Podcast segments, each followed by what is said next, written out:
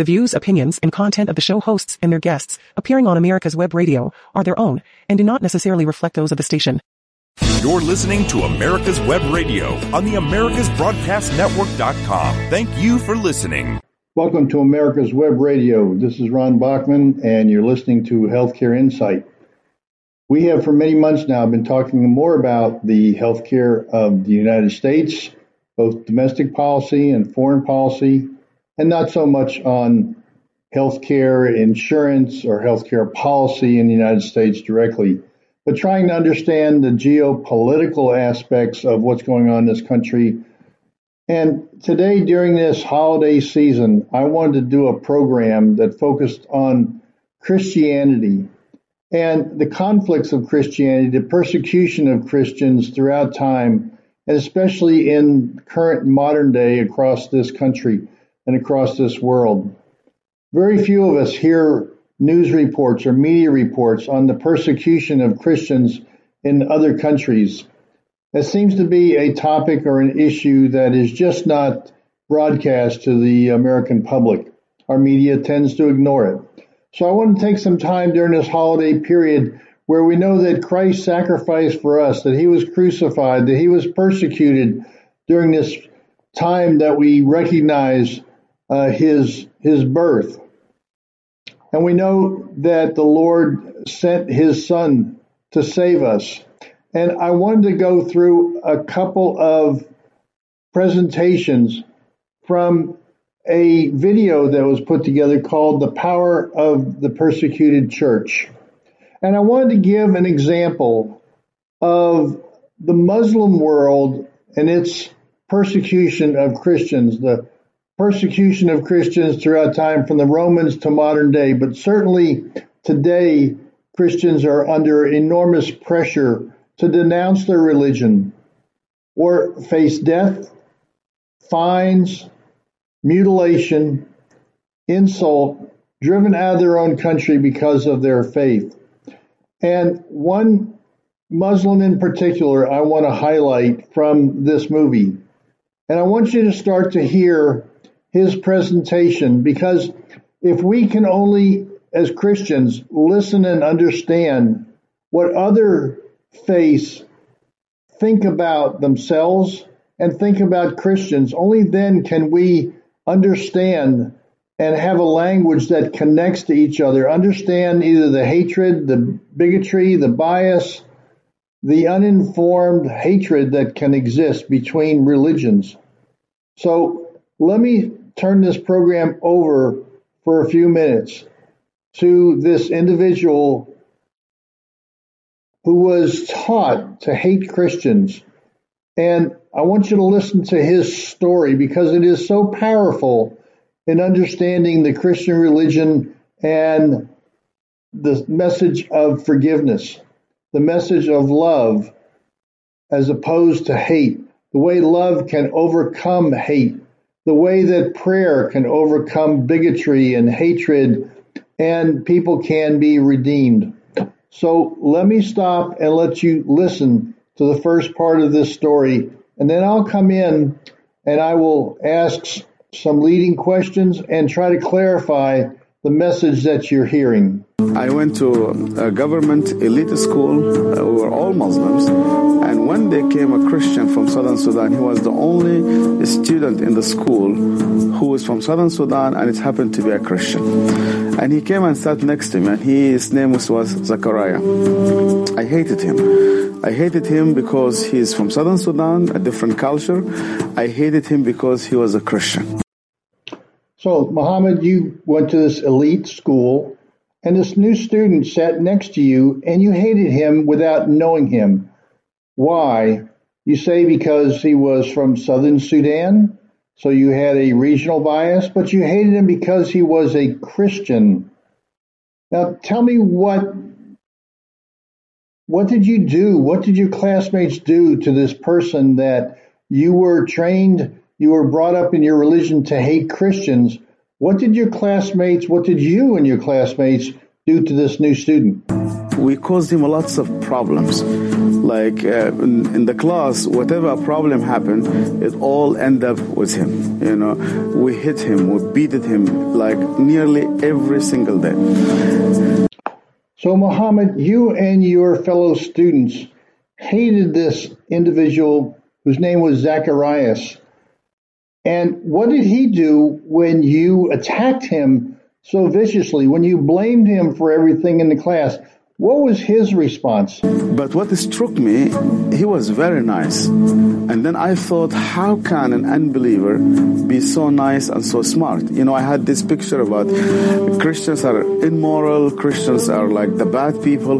You know, morally, he was the best one in the class. And you insult him, he always smiles at you. You do bad things to him, he's never hitting back and this actually struck me inside, you know, and I started even to hate him more because of that. So, Muhammad, somehow you understood internally that he really wasn't a bad guy, that he actually was more moral and more upright and smarter than most of the people you had met who were non Christians. But that created a greater anger in you so, what did you do? What did you and your friends do with this increased anger to somebody who was not responding to the kind of hatred that you were giving them? They were coming back with smiles and love, if you will, on on the behalf of that person. So, what did you and your friends do at that point? And then one day I said to my friends, "We need to kill the Zechariah. We need to kill him because he's a Christian." and we need actually to uh, clean the school from an unbeliever. And in one night, we attacked him. We attacked him in the wood, in the forest, uh, in a very dark night. He was walking under a tree, and we climbed on the tree and we waited for him. And when he came, we jumped on him, and we had our guns because we had a military training that time. And we hit him so bad, and he was crying, was shouting, and one of the guys was um, um, like uh, putting his hand in his mouth, you know, and I was in the top of him and the other one, so we hit him so bad, and he was almost dead. He, almost died. And I said to my friends, okay, then leave him because we injured him so badly that he will definitely die. And we left him in the wood in the middle of this dark night so that he would die. And Zechariah never came back again to school. So Muhammad, help us as Christians to understand the kind of hatred that you had ingrained in your own thinking, in your classmates' thinking. If we can just understand where this hatred comes from, maybe we can cross over that bridge and live in sort of mutual harmony and respect for each other. That certainly is the way Christians, I think, are supposed to be uh, brought up, and a true Christian would be allowing others to have their faith. They may not believe in their faith, but they don't hate them for their faith. Certainly, periods of time in our history that there have been conflicts based upon religious differences, but that's not what my faith has ever shown. So, give us an understanding of how this hatred that you have actually developed and manifested itself in your heart? I personally used to hate Christians. I have never had a Christian friend. I have never visited a church. I have never seen a Bible in my entire life. But I was taught in the Quran school to hate Jews and Christians, even though I have never knew what they believe in. The problems happens in the minute when you say, I believe that Jesus Christ is God. And the minute that you say Jesus Christ died for me and rose again, and the minute that you get baptized. So when this happened, people got persecuted. They get persecuted from their families. They get persecuted from the um, uh, from the Islamic uh, Ummah. They get persecuted from the governments. The word Ummah comes from the Arabic word Um, and Um means mother. And so like even in Europe, where like you have a free society, you have laws, still people get persecuted from their own families. Because religion in the Islamic society is not a private thing. Like in the, in the Western society, religion is part of life. In our society, life is part of religion. This means the society, the ummah is everything that you have. And you cannot live without this ummah collectively.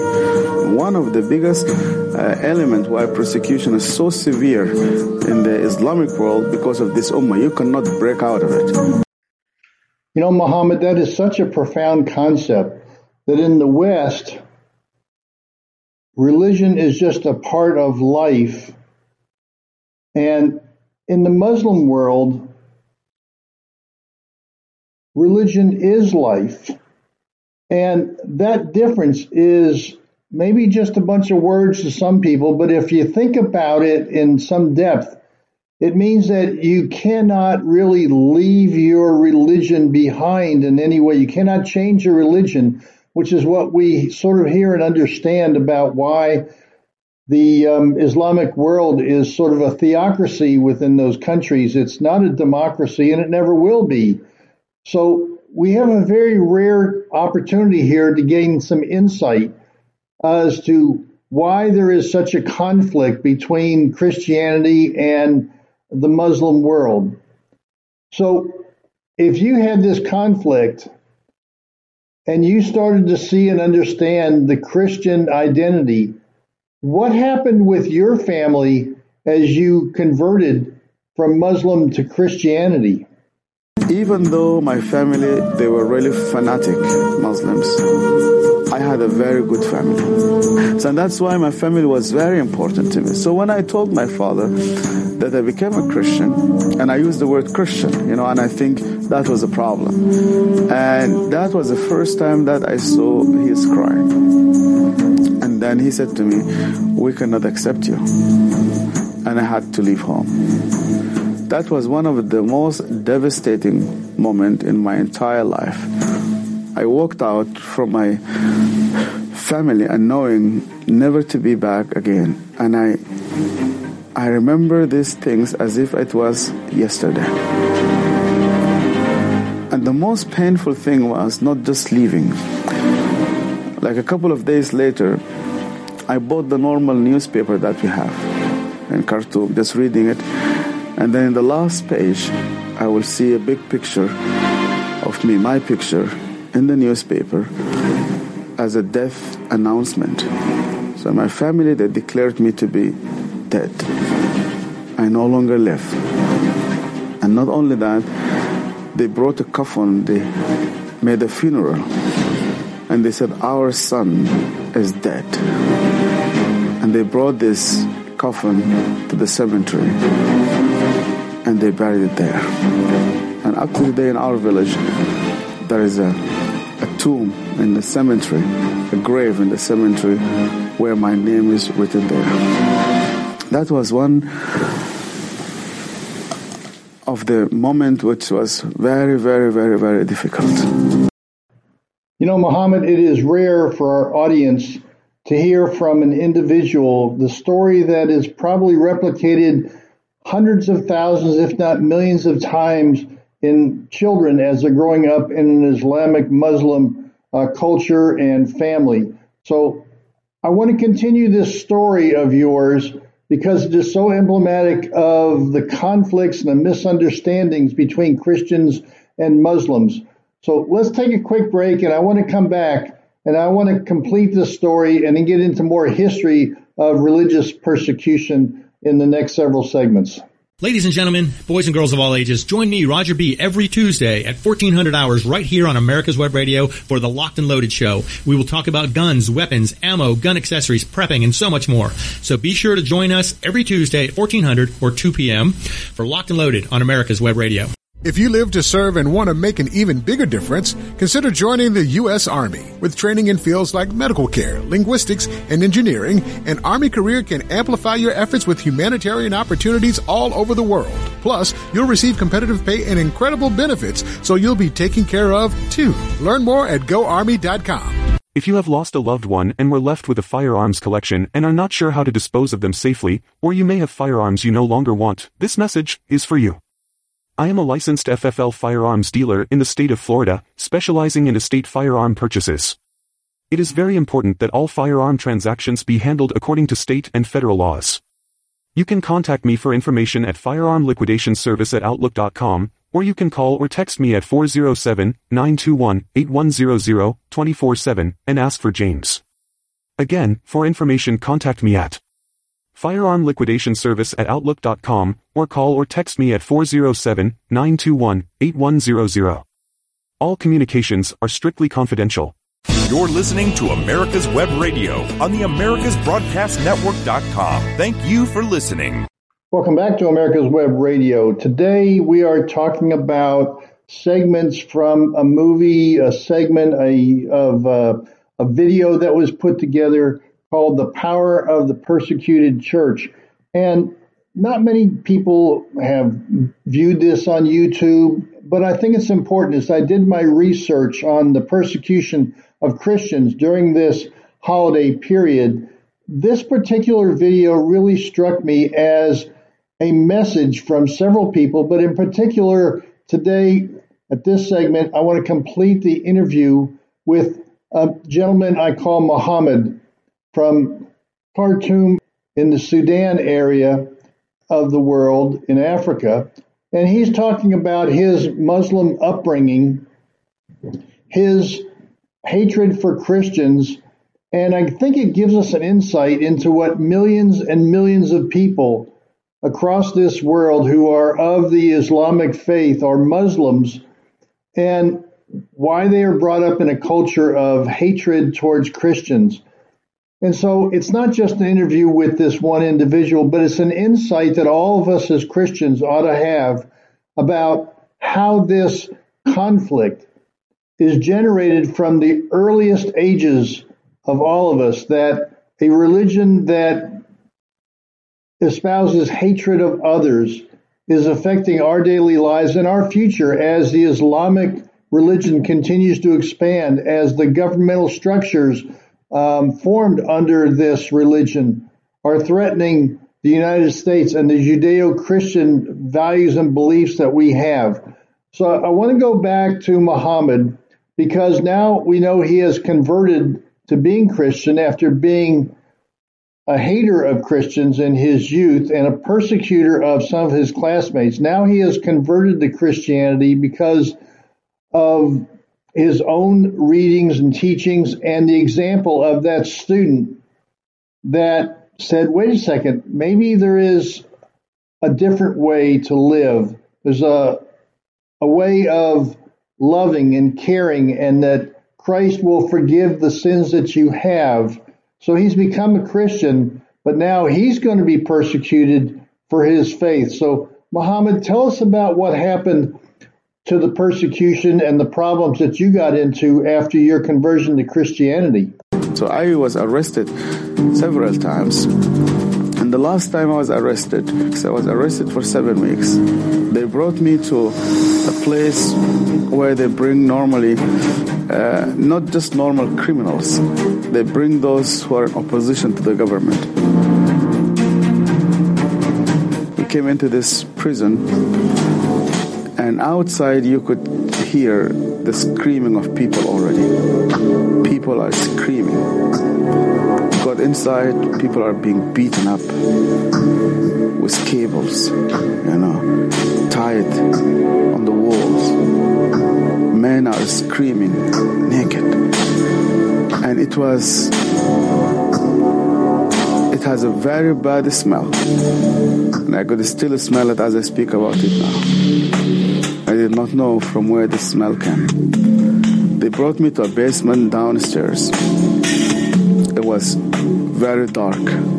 No light came in. And they brought me in a small cell. When they arrested me, the only thing that I could take with me was my Bible and a handkerchief. Handkerchief was brought to me by a group from the YMCA from Germany. They were visiting Khartoum. I took this with me. And I was glad that I took it with me. Because this handkerchief became everything for me during this time. I use it as a pillow. I use it as a bed on the ground because the floor was so hard. So this room was so small. I could not stand and I could not sit. I could not lay down. In exchange, and this bad smell came very, very, very strong. So the next day, when the guard was coming with his torch, bringing food to me, I would see, like in the floor, so many dead bodies.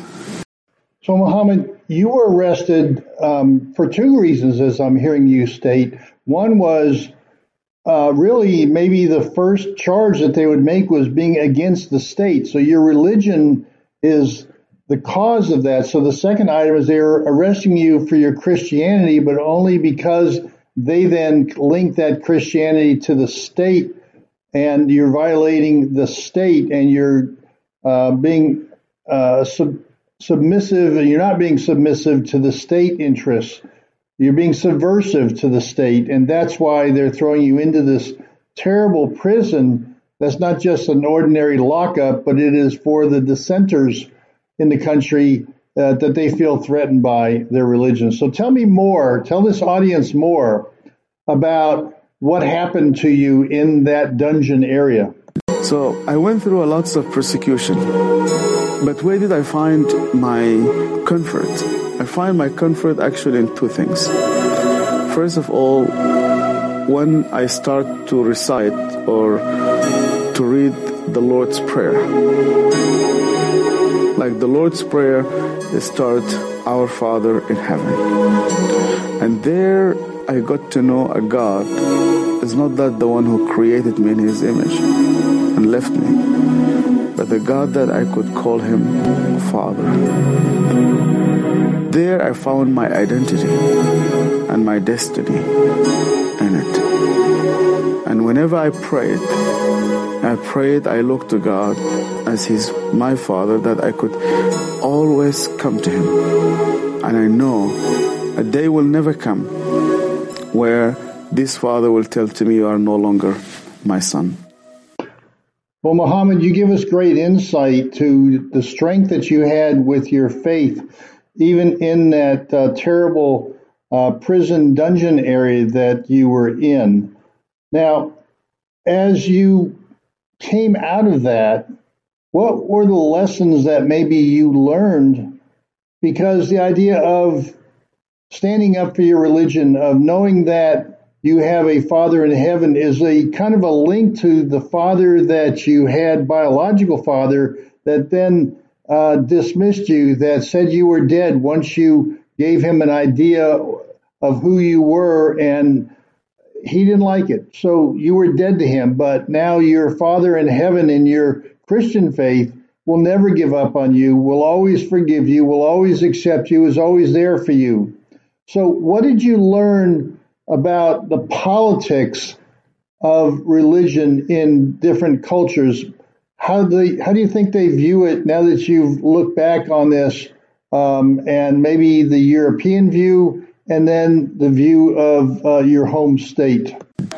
This society is not as secure as we think, and whoever put his trust in a system, in a political system or a social system, you know, he will be a loser at the end of the day.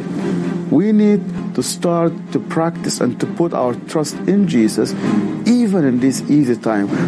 And then when persecution come, we are already living a relationship with Jesus. And only Jesus, and really only Jesus, could bring us through. So, Muhammad, going back to your time in prison, what was it about your faith that helped you through? What were the things that you were able to hold on to uh, to keep your mind from going insane, to keep you wanting to live and suffer through whatever it was going to take, whatever persecution they were going to cast upon you? Uh, how did you get through this period of time?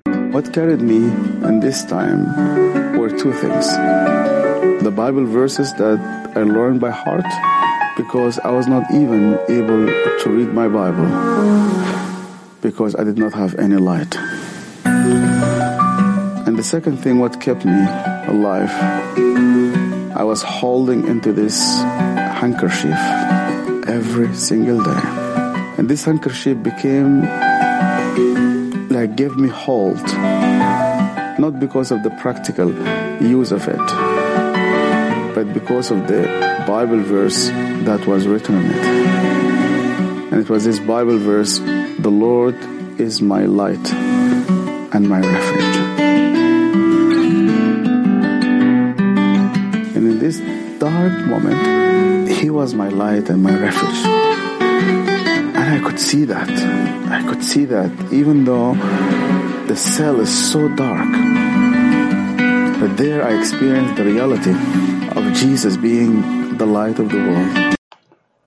So, Muhammad, your story of faith is one of using that faith to get through persecution after having found Jesus Christ and your faith so important to you that you uh, gave up your family. Your family decided you were dead. You've suffered through persecution this entire time. Now, after those seven weeks imprisonment, uh, you traveled the world and then you came back. Tell us about the end of the story, which is so powerful in my mind from what I've heard on how this story of your faith uh, came to a conclusion when you went back uh, to Africa and ultimately to um, uh, teach in Egypt.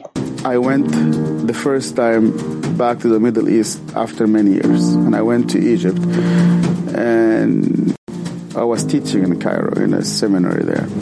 And then after my teaching was done, a Southern Sudanese came to me uh, with his gray hair and uh, and he came to me and he started to speak to me. He asked me where I came from. I told him my name, my family name, and where I lived in Khartoum. And, and this pastor started to cry. And then I asked him, why are you crying? And then he looked at me and he said to me, do you remember me? I told him, I can't remember you. I have never met you. And then he would look me into the eye, straight into the eye, and he would say to me, my name is Zachariah.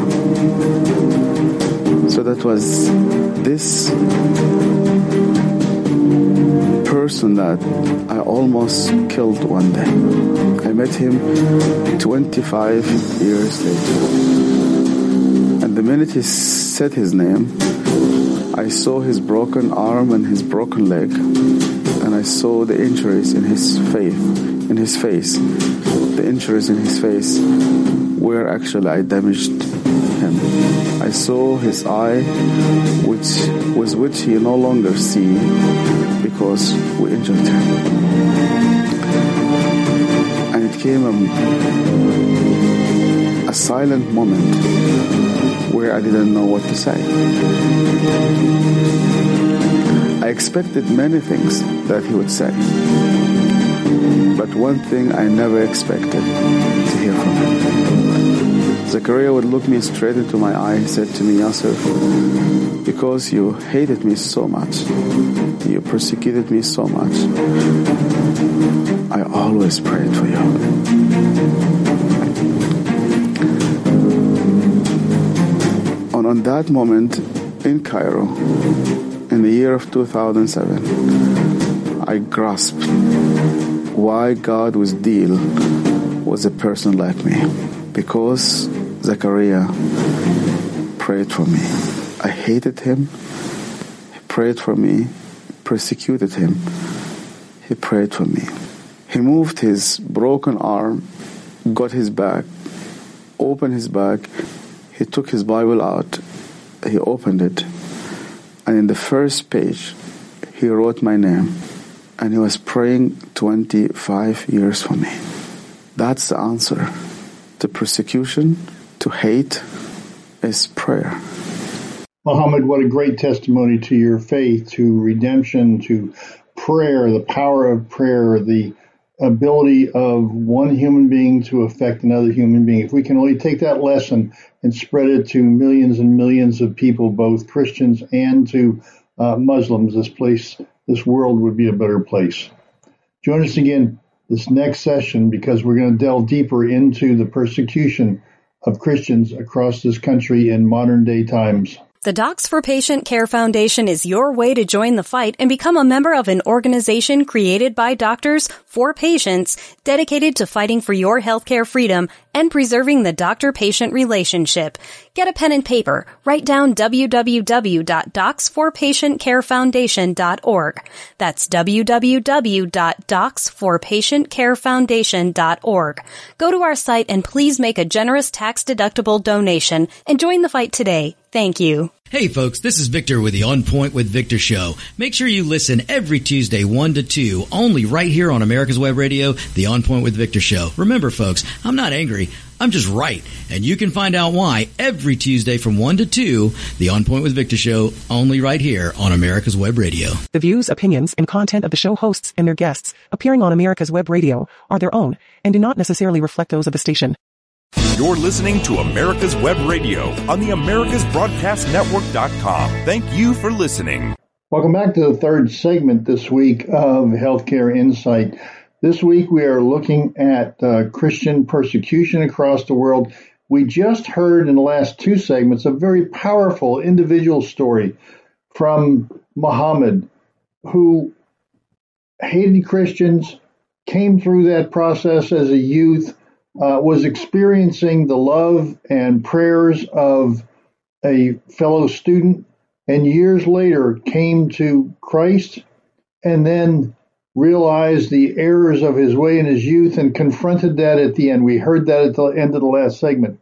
So, what I want to do with this segment and the last segment that will come after this is to talk about um, the conflicts worldwide. Let's take it from an individual story of Muhammad to a much broader picture. So hopefully we gained insights during the last two segments that we can now better understand that in fact across the world, most Muslims are very peaceful.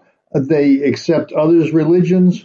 And it only seems to be when we get to the extremists that take over governmental structures like in Iran or now Afghanistan and some other countries where the extremist view becomes a theocracy where they are intolerant of other religions. They persecute other religions very openly as if those individuals are going to be subversive to the theocracy that is being set up. So there is no acceptance of Christianity, and Christians are very much persecuted in that um, uh, situation.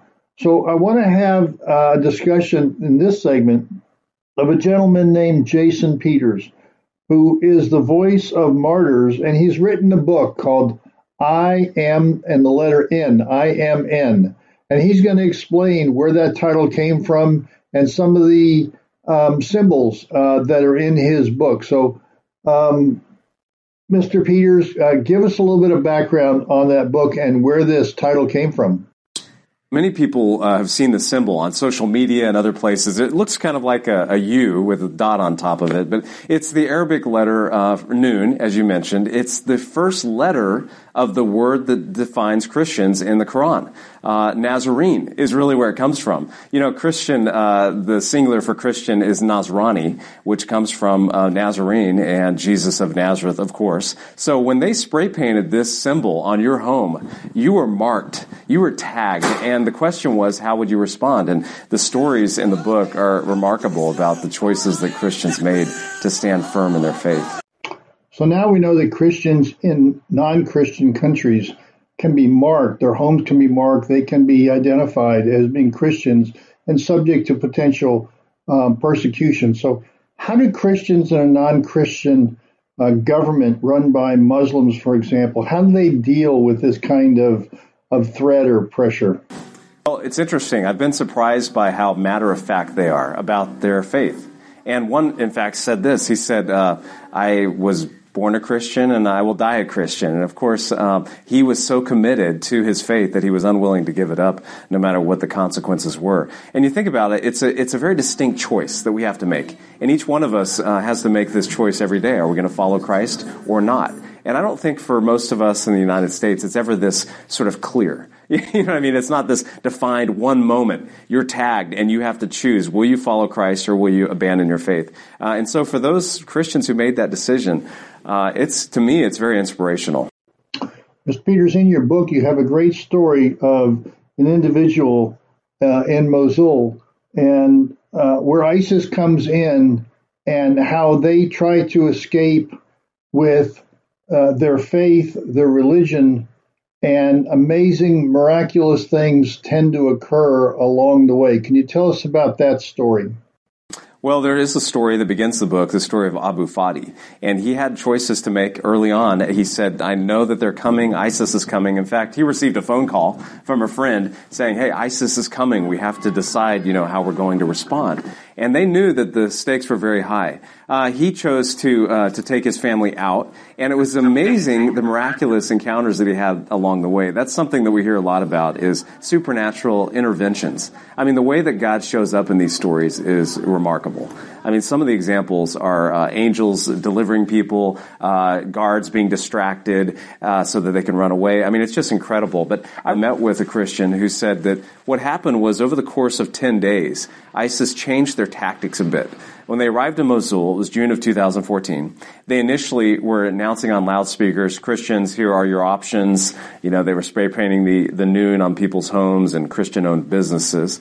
Uh, but then, as they noticed all the Christians leaving, this brother I met with said that they began to stop the Christians at checkpoints and they began to, to take things away from them. As I, I, think they started to see the loot kind of sneaking out the back door and they said, wait a minute, we, we want that stuff. And so they began to really uh, attack Christians even as they were trying to leave.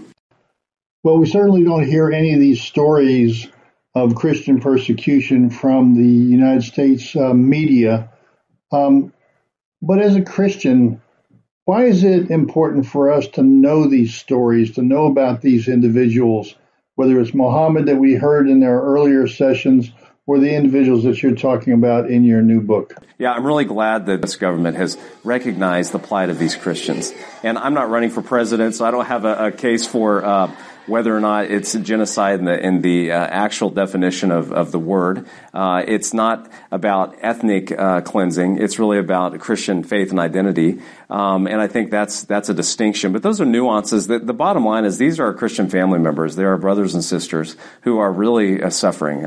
It's about the body. We're the body of Christ. And so when one suffers, we all suffer. Of course, you, you know, uh, one of the theme verses of, of our ministry is Hebrews 13.3. We want to remember those who are suffering as if we ourselves were suffering and, and to pray for those who are in prison as if we were going through a similar experience.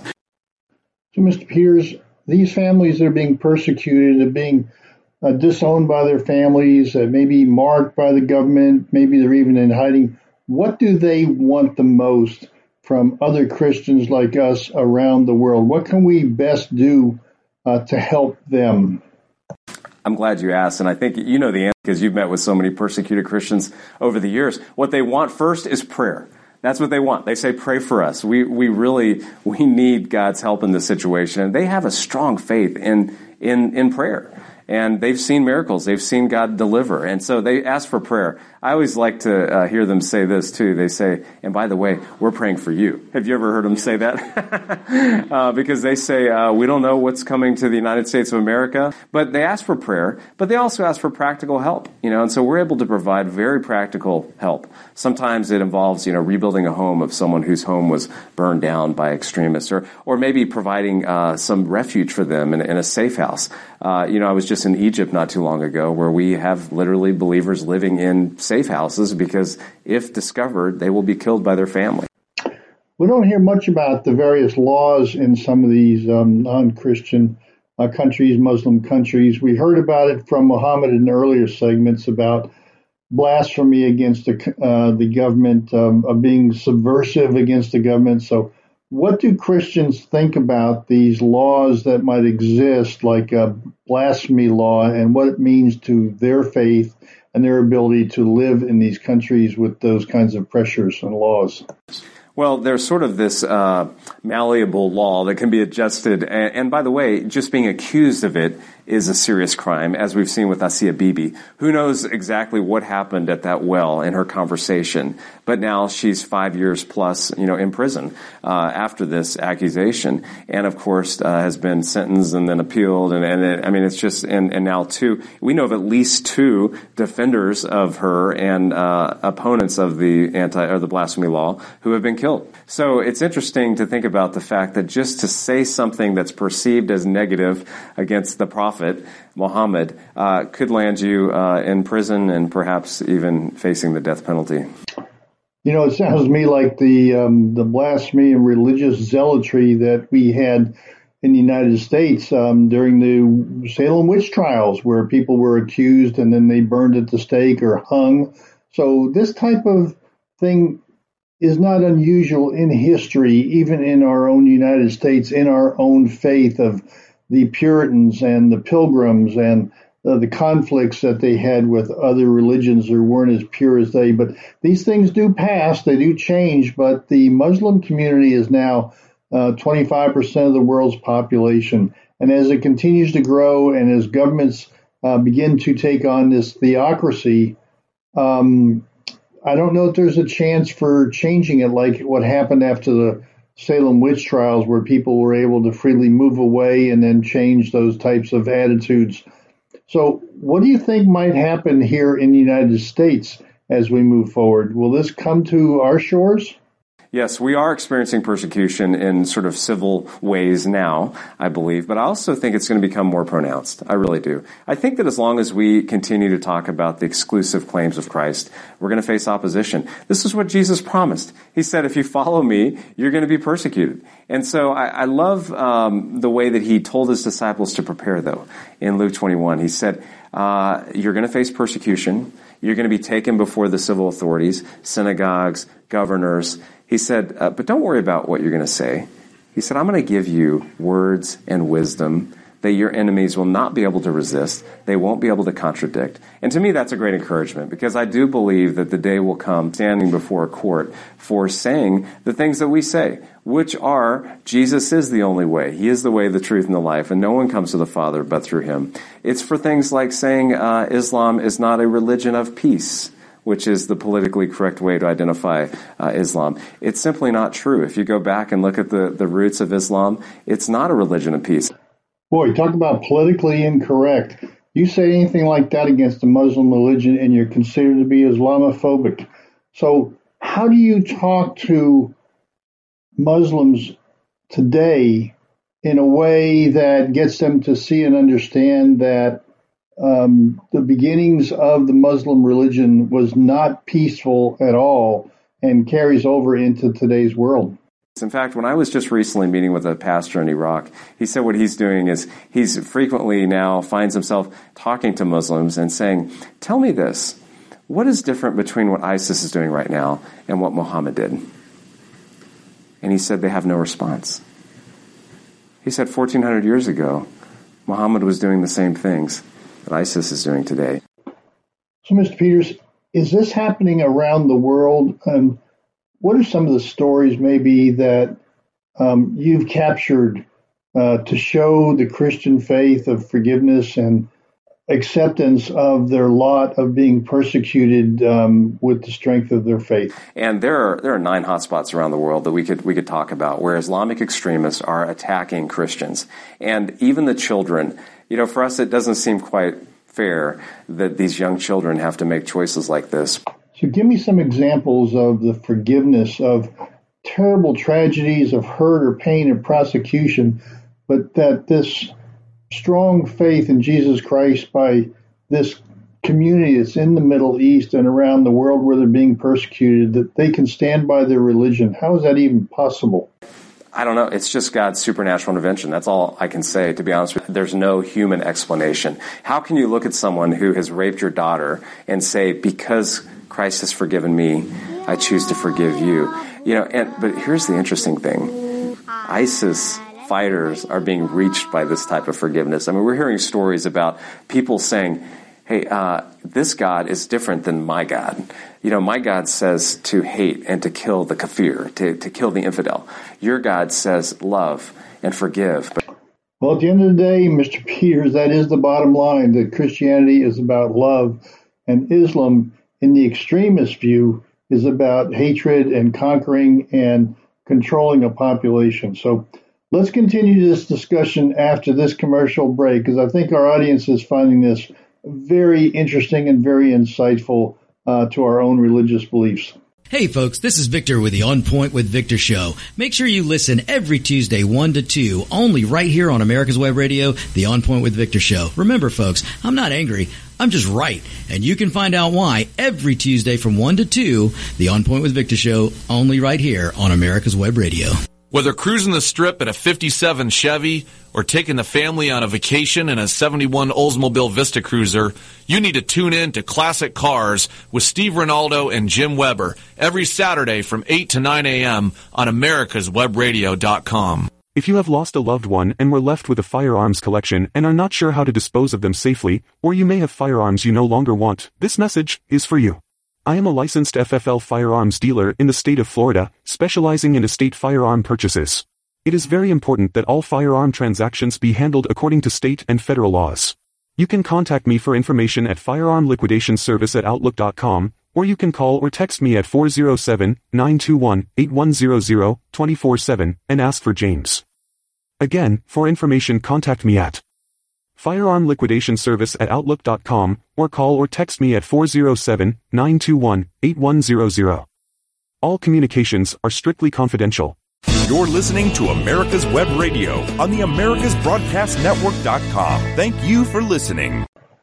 Welcome back to the final segment of Healthcare Insight. You're on America's Web Radio, and today we're talking about Christianity versus Muslims, the conflicts, the persecution of Christians in Muslim uh, countries and theocracies. But in this last segment, I want to broaden that uh, perspective on Christian persecution because it's not just happening in Muslim theocracies. Let's take a look at some of the more recent uh, persecution of Christians in what we normally think of as democratic countries. Um, the country of India. We know that there are a lot of problems and issues over there, but uh, it's mostly a, um, a, Hindu country. And let's talk about how Hindus may be persecuting Christians in India and how that is becoming more widespread than anybody would ever expect. And we certainly won't hear any of this from our national media. So I want to talk today in this final segment to um, Todd Nettleton. And Todd is um, a representative from the Voice of the Martyrs.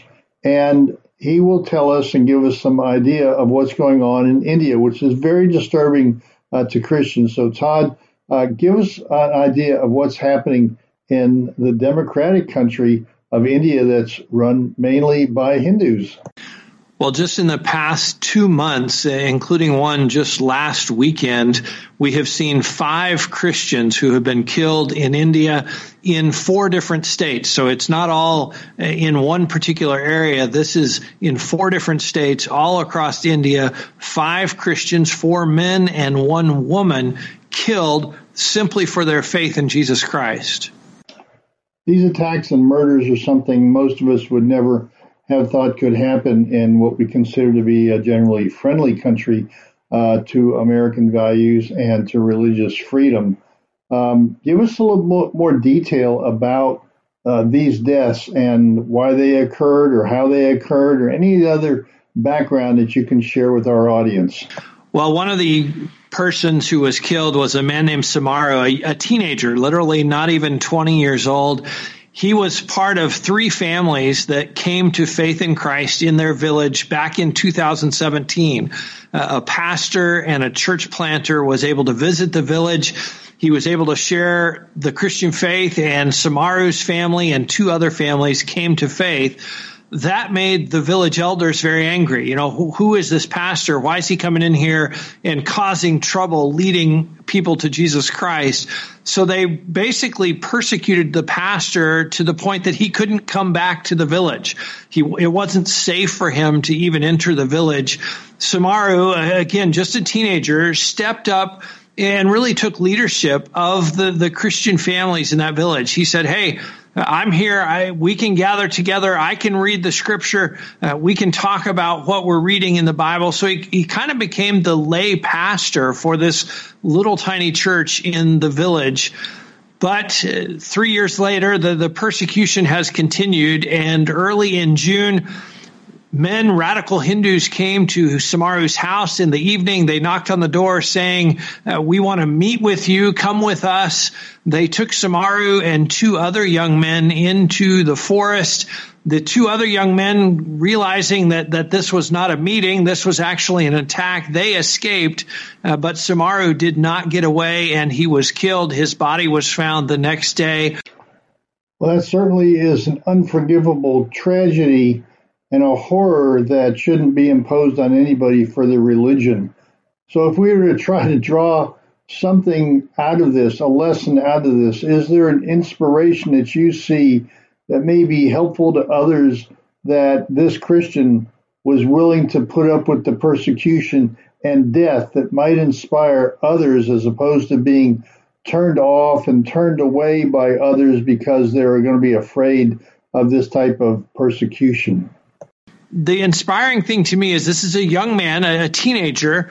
He's only been a Christian for three years. So it's not somebody who, you know, went to seminary or, or had this long walk with Christ to prepare him for that ultimate sacrifice.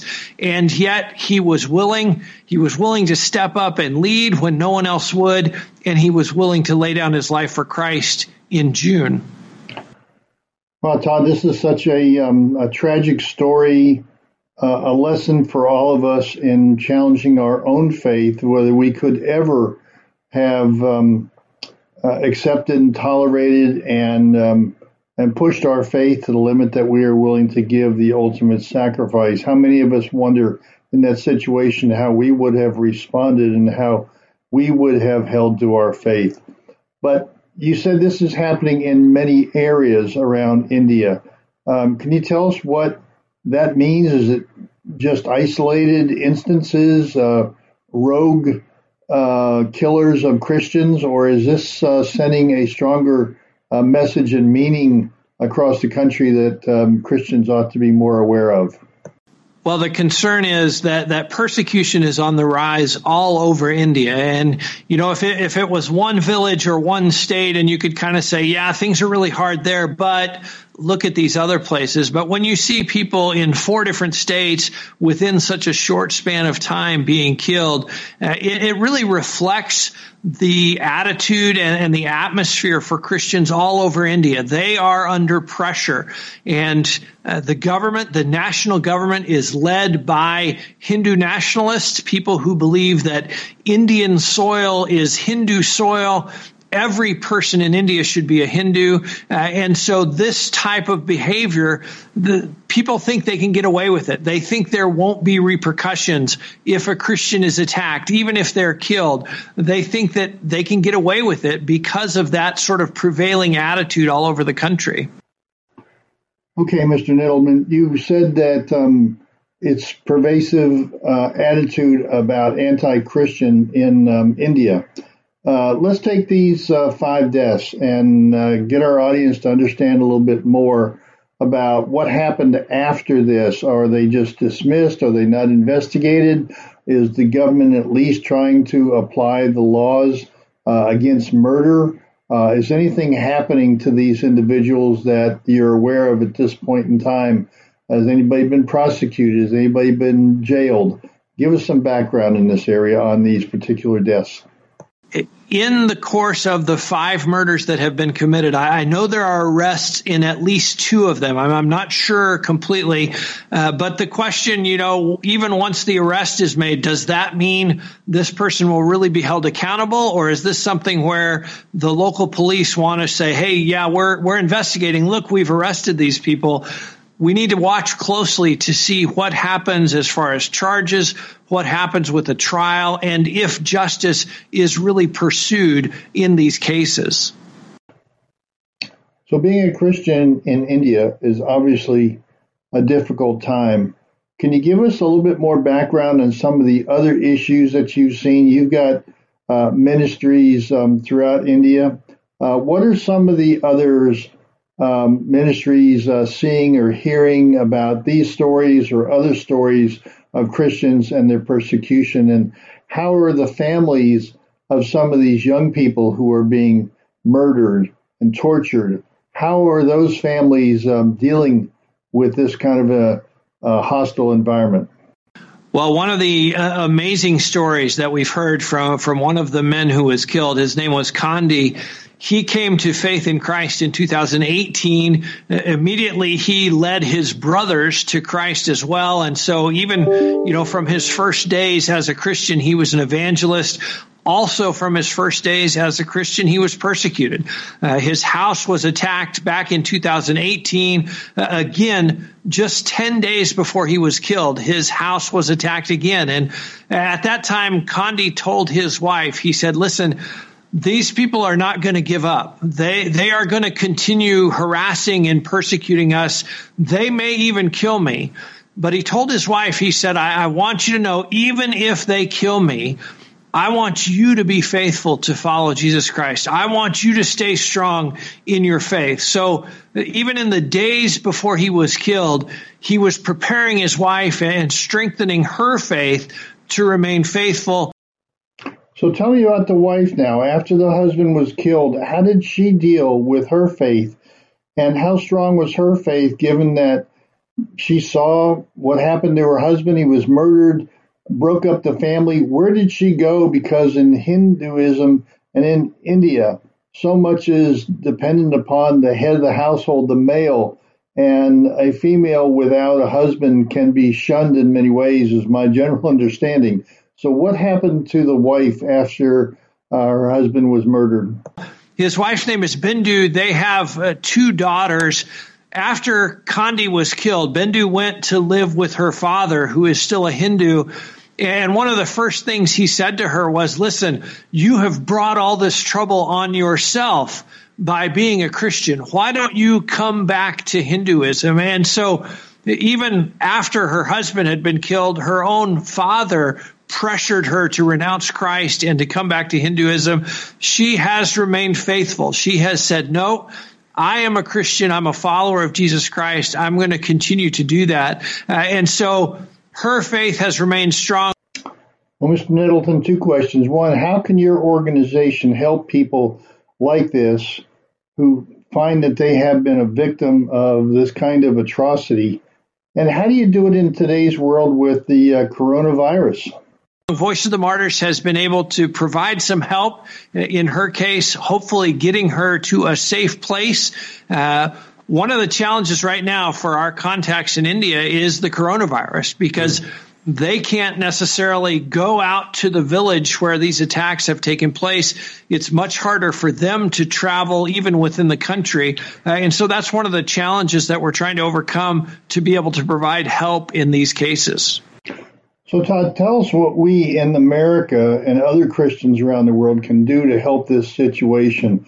I know you'd like to give us some tangible activities to do, but I'm sure also uh, some fundraising, and your organization does a terrific job of reaching out and trying to help these people where it requires some actual um, funding there's a couple things we can do. And then the first thing you mentioned is prayer. We can pray for these families. Uh, I think particularly of widows and children who lost their, their fathers. We can pray for them. We can pray that God will support and sustain them during this time.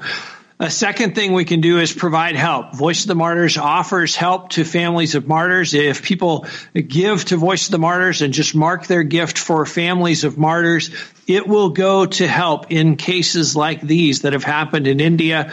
The third thing that I think we can do as uh, at least American citizens is make sure our elected officials know that, that this is something we care about. Religious freedom, protecting religious minorities in India and in other places in the world. That's something we think about when we go into the ballot box. That's important for our leaders to know. Well, audience, I hope you've stayed with us through this and heard the stories that uh, the persecution of Christians is happening in various parts uh, around the world. It's not just the um, Muslim community. We went through the details there. We heard individual stories. We heard the uh, geopolitical issues that are developing with theocracies and the suppression and uh, the persecution of Christians. But it's happening and also in in India, a Hindu country, and it's happening in other parts of the world. Uh, so just as we go through this holiday season, recognizing the birth of Jesus, the message of Christianity, of love and forgiveness. That this um, presentation today, I hope, uh, emphasizes that message that while there are persecutions, we need to overcome them. We need to change the world. We need to bring more love rather than hate. We need to bring more neighborliness rather than uh, fighting among ourselves as, as human citizens of this world. So I hope this message during this holiday season resonates well with the individual stories we've talked about and the broader geopolitical issues. So join us again next week on America's Web Radio for Healthcare Insight. The views, opinions, and content of the show hosts and their guests appearing on America's Web Radio are their own and do not necessarily reflect those of the station. You're listening to America's Web Radio on the AmericasBroadcastNetwork.com. Thank you for listening.